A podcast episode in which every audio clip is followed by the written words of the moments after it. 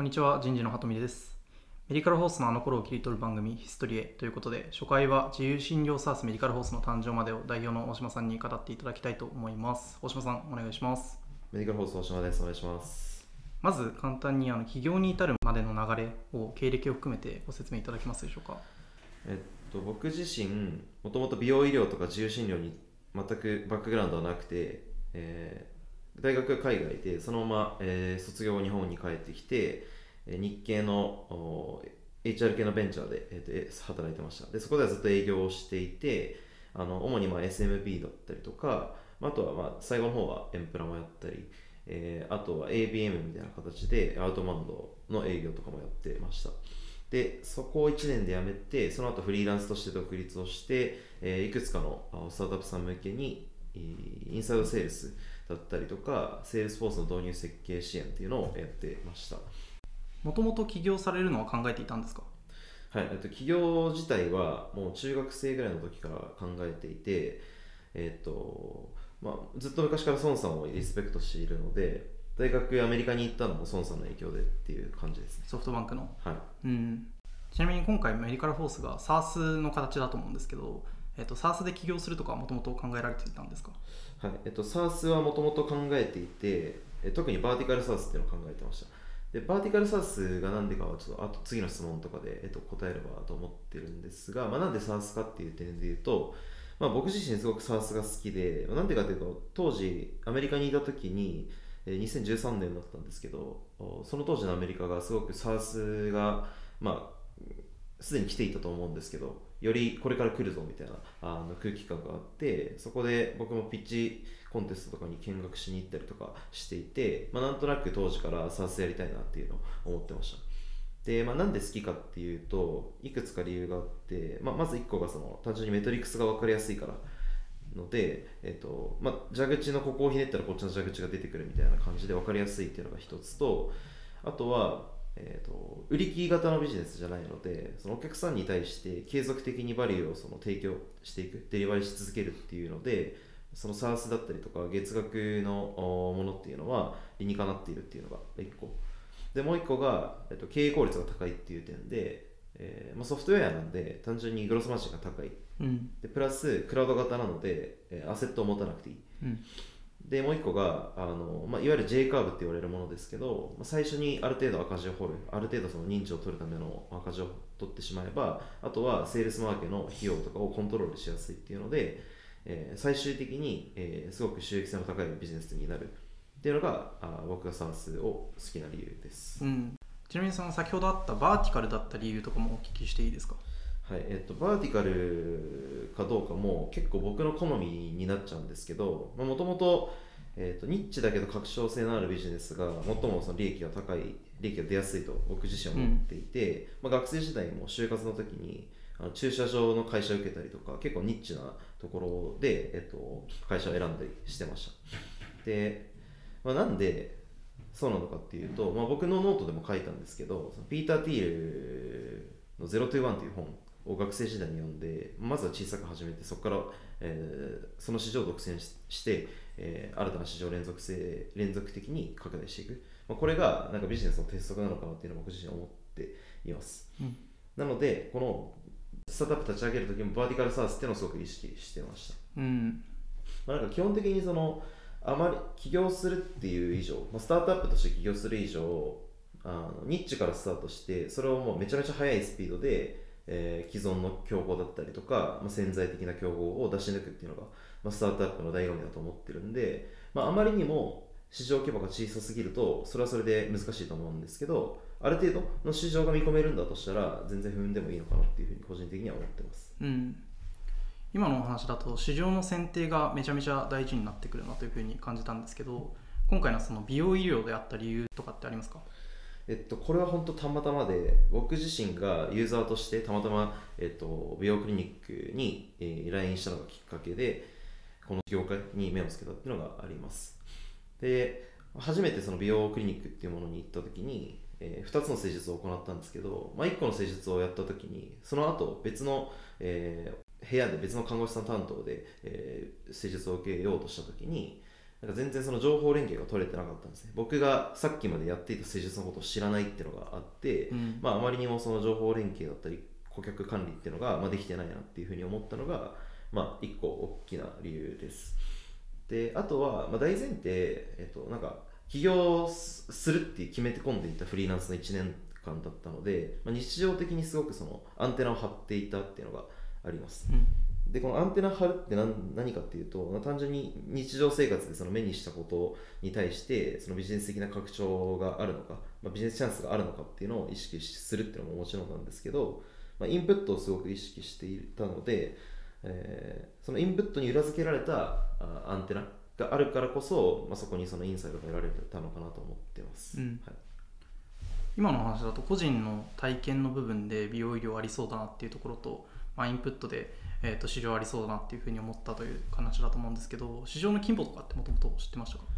市場の規模は全然知らなくて、なんとなく大きそうだなっていう感覚から始めました。で実際にスタートするってなったタイミングで、まあ、いろんなソースを使って、市場規模を調べたという感じですね、なんかちなみに他にこう考えられていた市場とかってあったりしましたか？いくつかあって、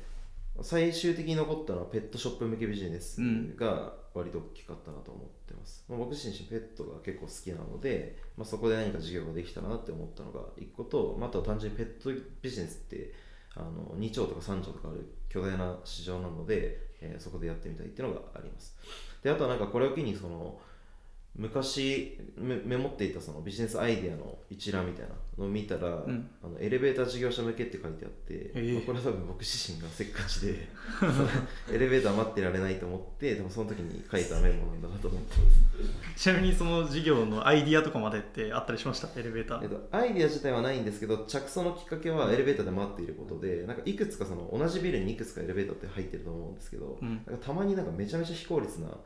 こと起きてると思ってて、それをどうにかしたいっていう発想からやってたと思いますなるほど、ありがとうございます。そしたら、実際の創業に当たる部分のお話に進んでいきたいと思うんですけど、創業にあたってはまず大島さんの動きとしてはどんなことをしましたか？創業を決めた時はまずその僕自身がエンジニアじゃないのでプロダクトを作れる人がいないといけないってことで、メンバーを探したのがまず第一歩ですね。で、その時に僕はそのエンジニアと働いたことがなかったので、友人にエンジニアが全くいなくて、なので、友人をたどって、紹介してもらいまし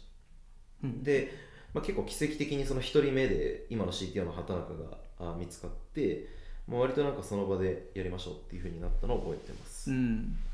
ちょっと当時のことをもう少し、深く思い出していただきたいんですけど、畑中君と最初に会った時の印象とかって覚えてますか？なんか第一印象で言うと、なんとなく人当たりが良さそうっていうのと、あと頭良さそうっていうこの2個ぐらいですね、でなんか穏やかそうみたいな、そういうぐらいの印象しかなくて、僕がそのエンジニアのこと分かんないんで彼のエンジニアスキルとかも正直分かんない中で、始めてました、じゃあスキルに惹かれたというよりもなんとなく直感での部分が大きくて、とりあえずやろうみたいな形だったんですね、なるほど、ありがとうございます。ちなみにその畑中君と、セットになって、次にやったこととかってどういったことでしたか？まず畑中がバックエンドエンジニアなのでフロントエンドのエンジニア必要ってなって、もう一人採用しようっていうふうになりました、でそこは、割と早くまた見つかって、何人か多分面接というか話したんですけど、最終的にはその畑中と高校の、友人である組田、今の CEO の組田が、ジョインしたという形になります、もうそこも比較的なんていうか直感というか、この人ならいけるっていう部分を持って3人でやろうっていう形になったんですか？そうですね、組田は、学生時代、というか創業時も学生時代だったんですけど、就活ネットっていう葬儀向けの事業を創業していて、でそれをもうエグジットしているっていう経験があって、僕の3個も下なのになんかそんなことやっててかなりなんかすごそうなやつ来るのかなと思って構えてたんですけど、確かにすごいんですけど、そんなになんだろう、変にどうやることもなく、すごい謙虚な感じだったので、すごいいい人そうっていうので、入ってもらったっていう感じですね。なるほど。そこでまあ創業者3人が集まって、まあ、メディカルホースとしてのチームが最初のチームが出来上がっているという形だと思うんですけど、はい、チームになってからはまず何をしましたか？チームになってからは、まずこのアイデアの事業検証ですね、うん、そのアイデアが本当にうまくいくのかっていうのをやろうとして、ユーザーヒアリングを始めました、うん、でユーザーヒアリングに関しても僕とか畑中久美太は業界の知見、業界のバックグラウンドがないので、全く知らない状態からスタートして、最初はFacebook で、ドクターさんとかあと業界のコンサルティングやってる方とかを探して、その人たちに DM を送ってました、うん、アポとかは結構すんなり取れましたか？いや、すんなりはなかなか取れなくて、多分100件送って 3,4 件とかだったような気がしてます。結構なんか大変そうな印象を受けるんですけど、当時はどういう気持ちでやられてましたか？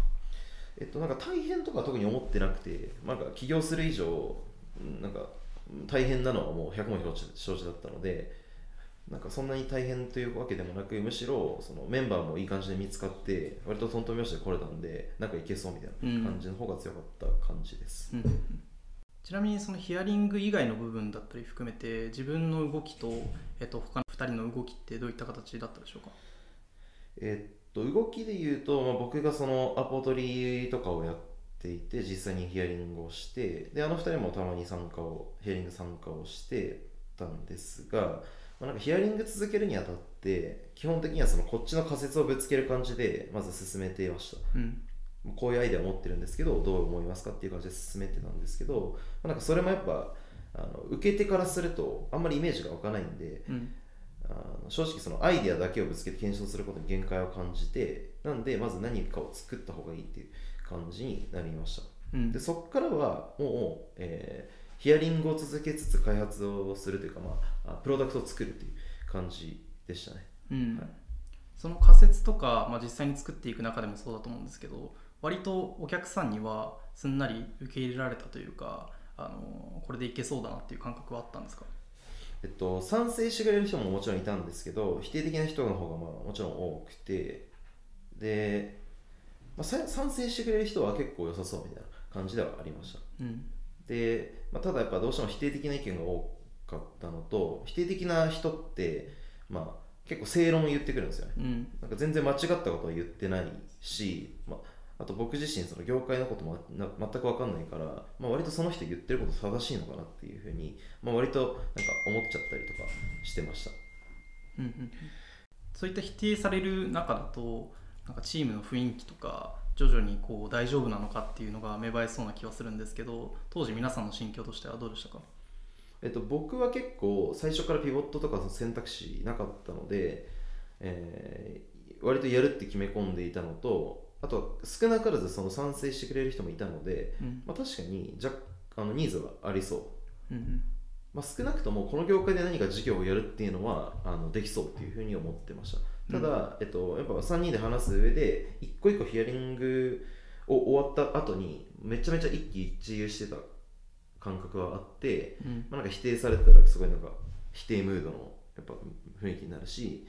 良さそうだったら若干良さそうみたいになるけど、やっぱ否定が多いからその賛成意見もあんまり真に受けられないみたいな感じは若干あったかなって思います、うん大島さんは比較的自信あった方だと思うんですけど、そういった雰囲気が漂う中なんかどうこう前向きに持っていきましたか？正直その会社というかチームの雰囲気を良くしようと思って意識していたことは僕一切なくて、なんなら当時その畑中と組田がそんなネガティブな感情を抱いていることすらもあんまり把握してなく、僕はただ一人で突っ走ってた感じがあって、なので、まあ、結果的に良かったですけど、僕がそこに対してなんか働きかけたことはないと思います、うんまあ、とにかく自分自身は自信を持って進めていったっていう形ですかね、はいはい、チームとしてこれはいけるぞってなったタイミングってどんなタイミングでしたか？これはチームの中でもいけるぞと思ったタイミングがやっぱ人それぞれ全然違うので、なんか僕だけじゃなくて畑中と組田の意見もなんか聞くタイミングがあれば聞いてみたいんですけど、僕はもう最初から思ってました、賛成意見を聞いた時から思ってたんですが、うん、なんかそれが確信に変わったのはプロダクトがある程度できて、最初に営業の現場に行って実際に現場の方々に商談をした時、プロダクトを見せた時ですね、うん、その時になんか明らかに反応が良くて、もうすぐにやりますみたいな感じになったんですよね、うん、で、まあ、結果その案件は受注には至らなかったんですけど、その反応を見て僕は確信をしましたね、うん、そこから、2021年の3月頃にリリースを決めたと思うんですけど、そのリリースを決めた背景はもうこれはいけるぞっていう感覚があったから決めた形ですか？そうですね。なんかそのリリースを決めるときって大島さんの心境としてはどんな気持ちでしたか？まずリリースを決めたタイミングは当時の僕の中ではある程度プロダクトが形になったっていう感覚だったんですね、うん、でさっき話に出た最初の商談っていうのが、そのリリースの1ヶ月前なんですけど、その時には、まあ、反応は確かに良かったんだけどまだまだ足りない機能があるからどんどん追加していかなきゃいけないっていう感じで、とりあえずその時に持っていたお客さんの、要望を、プロダクトに反映させることが必要で、その反映がある程度終わった、もうちょっと持ち上げることがあるけどある程度終わったからリリースしようっていう感じでリリースをしました、うん、でなのでもうあとは売っていくぞっていう感じだったですね、感じでしたね、うん、まあ、今振り返るとプロダクト全然できてないんで、あれでプロダクトちょっとでも完成してるって思ってることは全然間違いなんですけど、うん、当時はそう思ってました。当時はじゃあ自信はあった状態で、はい、もう出すぞっていう形だったんですね。そうですね、はい、なるほど、ありがとうございます。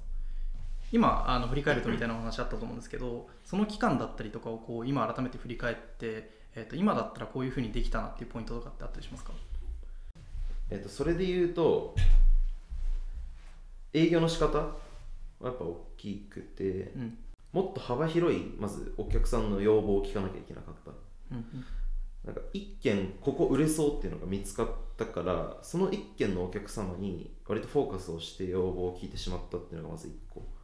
なので、その当時は、本当に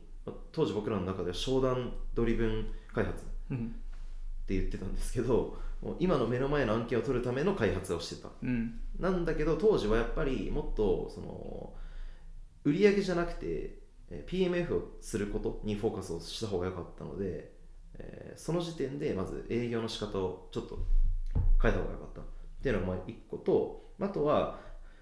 PMF をするにもやっぱ売れないと話にならないので、売るっていうのはもちろん必要、ただ僕自身の業界経験とか業界知識が全くなかったのでないのに課題解決型の営業をしていたっていうのがちょっとミスったなと思ってます、うん、課題解決も何も課題知らないのにそんなことできないじゃないですか、うん、なのでもうちょっとそのいわゆるチャレンジャーセールスモデルって言われるようなこちらからもうちょっとお客様を啓蒙していくだったりとか、こちらの仮説をもっと積極的にぶつける営業の仕方をしてもよかったのかなっていうのは一個思います、うん、はい、なるほど、ありがとうございます。ということで今回は、メディカルホースの誕生までを代表の大島さんに語っていただきました。ありがとうございました。ありがとうございました。